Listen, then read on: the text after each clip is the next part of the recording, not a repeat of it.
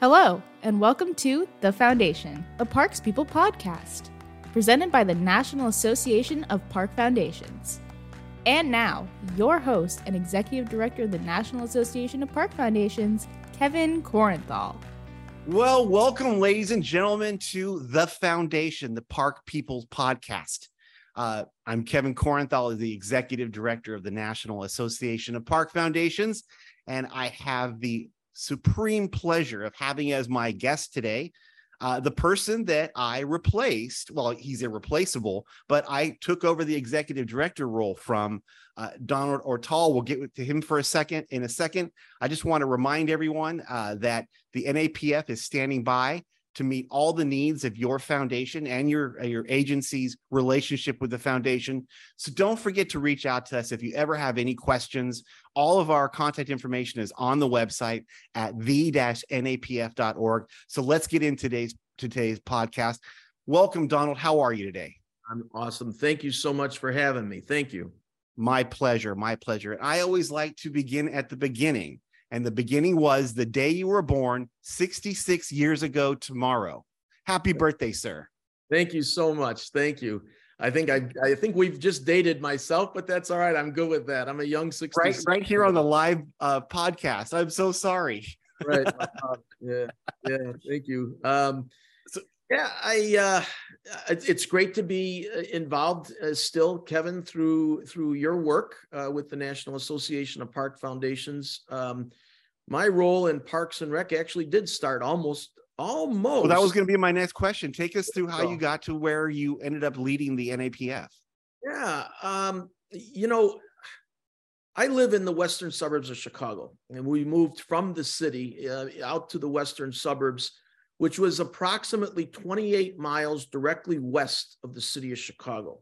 So if you're ever visiting Chicago and you're you're, you're having a, a, soda on the 95th floor of the John Hancock building and look directly west 28 miles, I'll be waving at you. 28 miles doesn't seem like a long way, but back in the 1960s, it was prairie. You had the city of Chicago and you had, uh, you know, the near west side, for instance, and that was it. You know, things have grown so much since then. But my folks had an opportunity to move us uh, from the city, uh, which was convenient for them, quite honestly, because they were working in the city. But they moved us out to the suburbs when I was three. So around the first part of the 1960s, I grew up in what we call today our parks and rec system in West Suburban Addison, Illinois. But back then it was nothing but prairie. And I remember that specifically because I would ride my bikes, uh, ride my bike on the hills that were created from the, the dirt that was uh, um, stored from the construction that was going on. Uh, that was one of our parks, uh, a hill.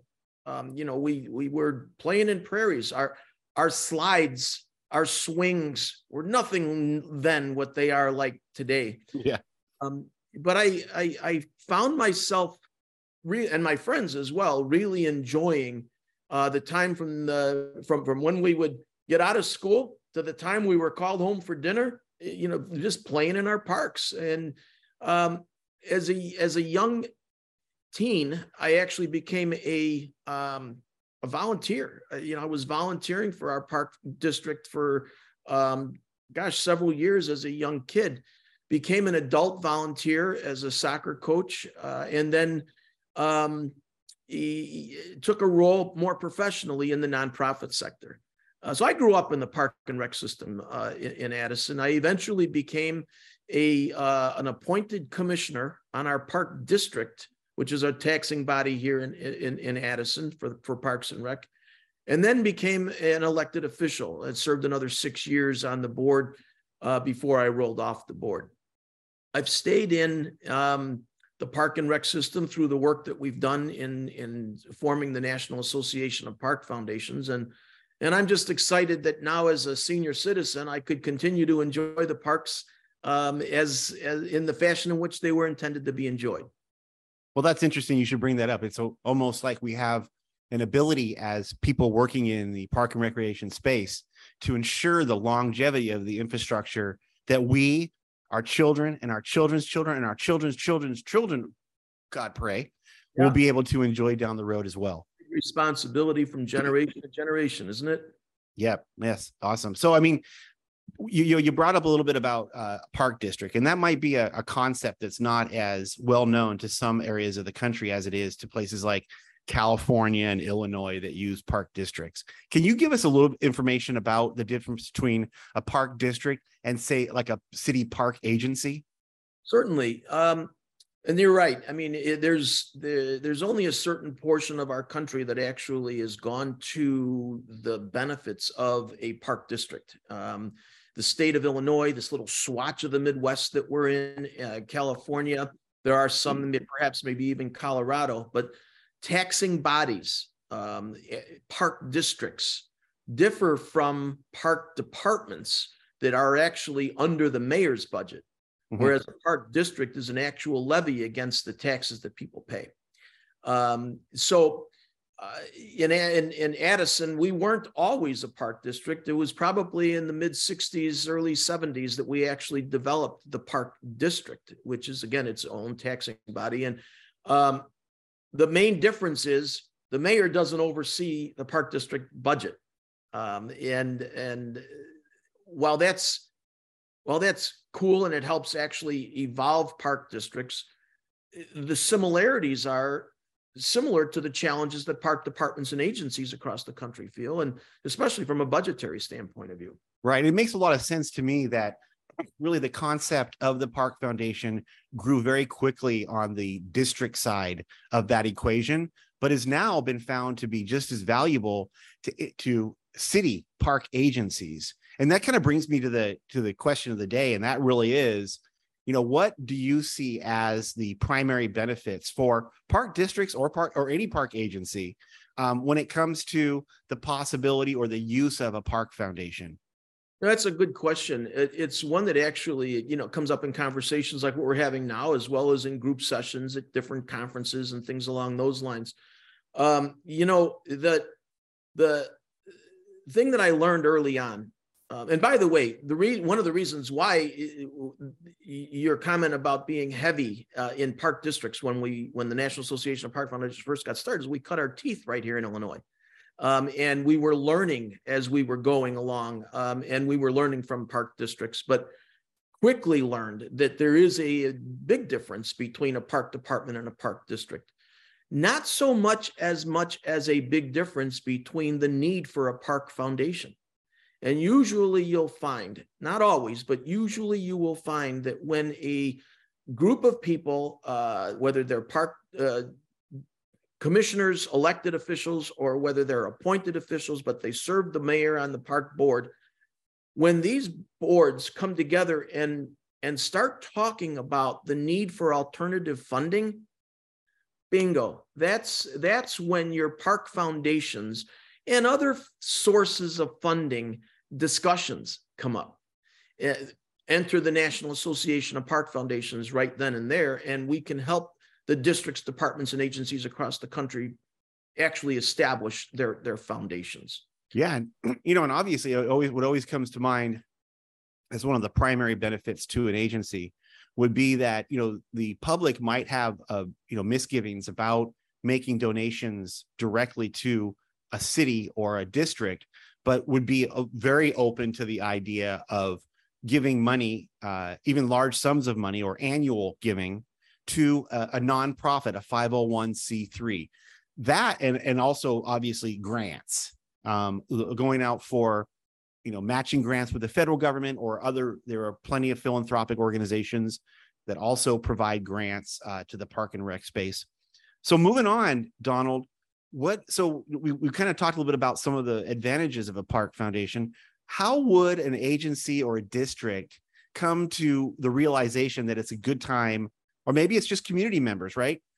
How at, at what point is it a good time to start a park foundation? Well let's take a look at it from the, the perspective of the park professional right?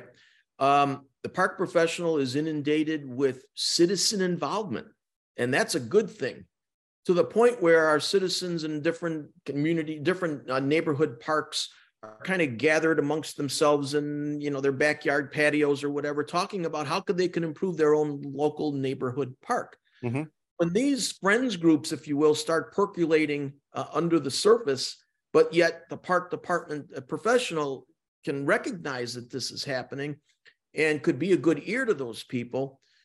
It's important, I think, that, and it's an advantage to be able to form an umbrella organization called the Park Foundation that can give life to and a location within the park and rec culture to these friends groups that are kind of more loosely formed, if you will, right? Very involved, very passionate citizens, but not necessarily those um, to the level of a, of a, of a 501c3 mm-hmm. responsibilities of that. You know, I think that's one of the ways for our park professionals can, can identify that it's time to maybe look into starting a park foundation. As you mentioned, there's also times when, you know, donors can come to you, whether they're corporate donors, whether they're individual family foundations, or whether they're just individuals. And, and they will not give to the city government. They won't give to a, a park district, even though a park district can accept donations, but they won't give to a park district because of the perceived uh, connection with city government. So when when a, a don, and this is a real life story. Actually, it was actually um, early on in the formation of the National Association of Park Foundations. There was a group, and I believe it was up in Wisconsin, called us up almost frantic, saying we need to start a park foundation. We need to start a mm-hmm. park foundation. Well, after discussions, I realized that it was the reason was they had a major donor step forward and say they wanted to make a, a donation. And this donation was significant my numbers on this kind of get confusing to me. It was either a $6 million donation for uh, development of a nine acre park, or it was a $9 million for us. I don't remember the exact, but the fact of the matter is, as soon as they became a park foundation, a 501c3, they were granted this money, this donation. And to this day, that, that park, which sits behind the donor's home, is now dedicated to her deceased husband. So right. when you when you have a, a, support of that nature come forward and say, you know, we just don't want to give to, that's another time to actually start a, a park foundation. Um, you know, it, it's important, I think, to note that no best time is is equal, um, is the same in, in from park department or park district or agency but yet there's similarities here. There, you know, some of your some of your best practices in park foundations at the local level are started for some of the reasons that we're talking good, about. Good, good point. Because you know, I bring up oftentimes the other side of the coin, um, not related to philanthropic funding, but rather uh, the need to better organize community members into volunteers. And so the Park Foundation that started here in McKinney, Texas, where I am, where NAPF's current headquarters are, um, started because groups of members throughout the community of McKinney wanted to get better organized and be able to uh, utilize small amounts of money to get equipment and be able to care for that equipment all under the blessing of the city of McKinney. So I've seen that as well. And I encourage that to uh, all of the park agencies out there that are yeah. interested. Maybe you don't see necessarily the, a large monetary benefit right now, but being able to organize volunteers is another thing you can do very well with a foundation.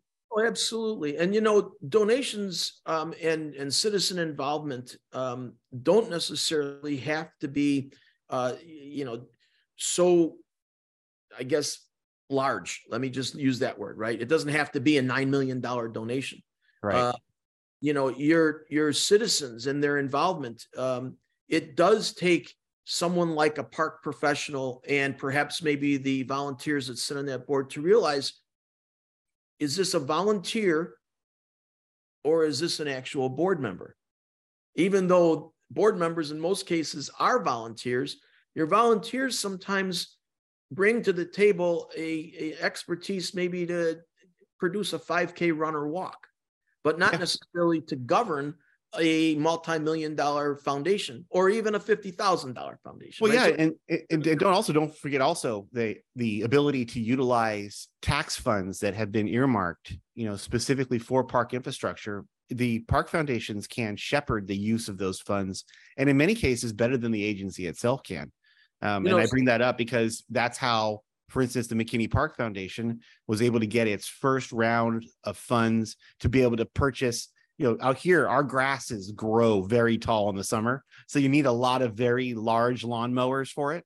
That was how we were able to get a big amount of that equipment. Sure. Yeah. No, our, our local park foundations are responsible for, and I shouldn't say responsible, meaning that it's that it's a duty of theirs, but um, are successful in in providing scholarships for kids who are or adults who might be economically challenged, but yet the foundation can provide scholarships so that those kids could play right? Or can be involved in uh, baton twirling uh, lessons or whatever. And the same can be said for adults as well.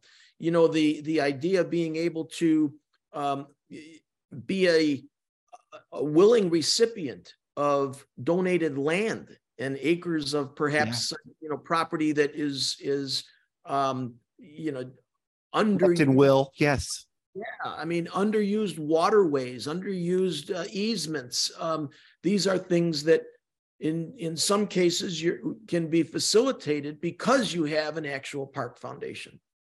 So let's you know let's switch gears now um, and talk a little bit about what it takes to become a foundation because obviously you know you apply to the IRS and for you know you also take that paperwork to your state for a blessing in, in that uh, capacity as well. But from your standpoint, I know you've done a lot of uh, work in building park foundations around the country. What does it take beyond that to get a successful foundation? And I and I know that's the million dollar question, and everybody wants the answer to it. But from your perspective, what do you think it takes on a basic level to get a successful foundation going? Yeah, you know, another great question. I mean, um, you know in sessions at conferences or even in individual conversations um, after session or just in passing these kind of com- uh, questions come up. And you know i'll go back to what i said uh, as a overarching answer to this question no two park foundations at the local level are exactly alike right? So what it might be what might be important to one um, is maybe not necessarily as synergistic to to another. But when you look at the best practices um, of some of the more optimally functioning local park foundations, whether they were just started last year or started last decade. What you find is, at least what I have found, was these all started with a really focused, serious, passionate group of citizens. Whether they were people who rolled off of an elected role or an appointed role, or whether they were, you know, uh, just moving into the community. Without this cohesive group of visionaries, if you will, from within the citizen level of the of the community, without those, you probably are really climbing uphill, right? But th- that's that's one of the best one of the thing characteristics of what I found um, is synonymous with with best practices in in successful and optimally functioning park foundations. You know, Another, go ahead. I was going to say, uh, you know, another another piece to that is is is what do those volunteers, what do those passionate people bring? And this is, I'll go back to what I was saying before. Are they are they are they really adept at um, you know producing big sales, or are they really adept at fundraising? Are they in the banking community? Yeah, yeah. Right. What are they bringing to the table? You know, are they board members? And if they will, and what ha- what helps in the res- in this respect are are procedures and policies. Mm-hmm. And again, that's another best practice. If you've started your park foundation, you got all your legal papers in, but yet you lack a a a, a standard operating procedure manual, procedures, policies, etc. Right. Um, you, you you don't give your park foundation the strength it needs to grow and succeed. So, yeah, we, we talk we talk about we talk about the culture of the yeah. Park Foundation quite a bit, and those uh, founding documents and the operations manual that you speak of is really what holds the culture together for the preceding generations going forward. After that original board is long past the gavel, if you will, onto the next board. It it does. Um, you know, I describe it as as um, not so much solely responsible for the culture I describe it as solely responsible for the direction uh, uh, uh, and, and the support of the mission, right? Um, culture is a big piece, another big piece of, of this, what's synonymous with optimally functioning, but it's it's not so much a culture only only a culture from within the park foundation it's it's a much bigger piece culture if if the park foundation is really well put together but they're not included in the culture of the overall park department. Yeah, yeah we could talk all day about the memos and yes. Right. So, you know, that leads me to another best practice, if you will. And, it, you know, it, it helps. It's not a compliant issue, but it does help when a department, district, agency, governmental unit comes together with their park foundation and develop a, a memorandum of understanding. Uh, you know, who does what, who's expected to do what. But you know when when you have that mou you really have the basis for working together uh, as a department and as a foundation on the things that will see your parks and rec environment grow over the foreseeable future into the next generation. Let me explain just a little bit farther about that. So when when you have this this inclusive culture and you're the, your, your park department establishes their long range master plan. If the park foundation is involved, not in putting it together or even approving it, but is involved in the process of, then the park foundation can start to realize what projects are within the wheelhouse of that particular uh, park foundation yep. and begin the, the, the opportunity to strategize on how they're going to put philanthropy and make philanthropy a part of that particular um, you know, enhancement to the park. Which leads me to one last thing, perhaps maybe I'll, I'll suggest, and that is the, the, strategic plan of a park foundation, right? Yeah. Um, some of them are, some of them, some of our local park foundations call their strategic plan their budget, while others call the strategic plan something that is really a plans and actions document that keeps things moving forward in your park department, but keeps things inclusive within the park department agency and district. Does that does that make sense? So put, so wrapping it all up, I think that you know what we see here is you know know the process of starting your foundation. Obviously, uh, have a great relationship with the agency that governs that same you know regional property. Um, have a plan uh, and and use that plan um, along with ensuring that you have all of your policies and procedures available to and acknowledged by every board member. That to me sounds like a very quick version of what we've just t- talked about over the last 25 minutes. And I can't believe 25 minutes have already passed. It. it. goes by so quick. Last, let me add one last thing. I know we're cut short on time. Look, you've probably heard, I know I've said, I've say it a lot. And, and one of our, our colleagues, Dr. Nathan Schomleffel from Terre Haute, Indiana, Indiana State, um, he often says, tr- culture trumps strategy. Mm-hmm.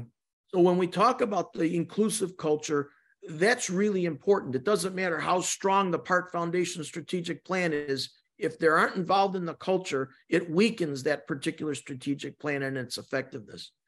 One other last thing as well don't lose sight of the fact that, regardless of how well your Park Foundation is doing, always continue to do training training of your board members, training of your volunteers.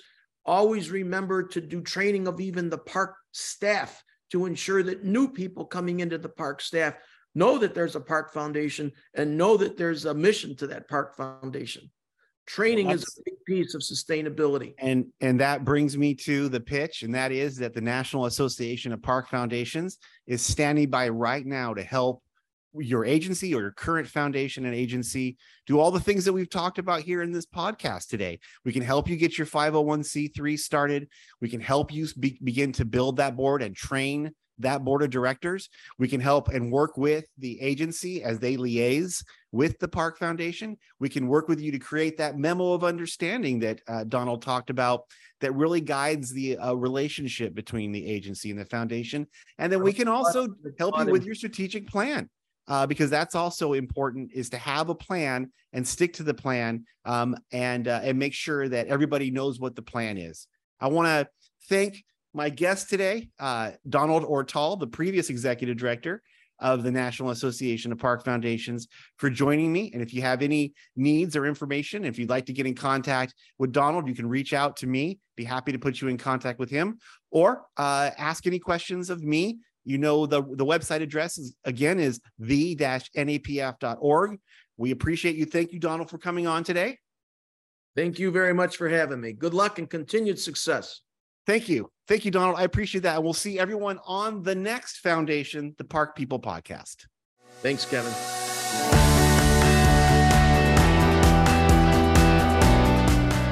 Thanks for tuning into The Foundation, a Parks People podcast. If you like what you heard, subscribe to our YouTube channel at youtube.com forward slash at the NAPF to not miss an episode. To help this podcast grow, please like, comment, and share with your friends. Have a great day.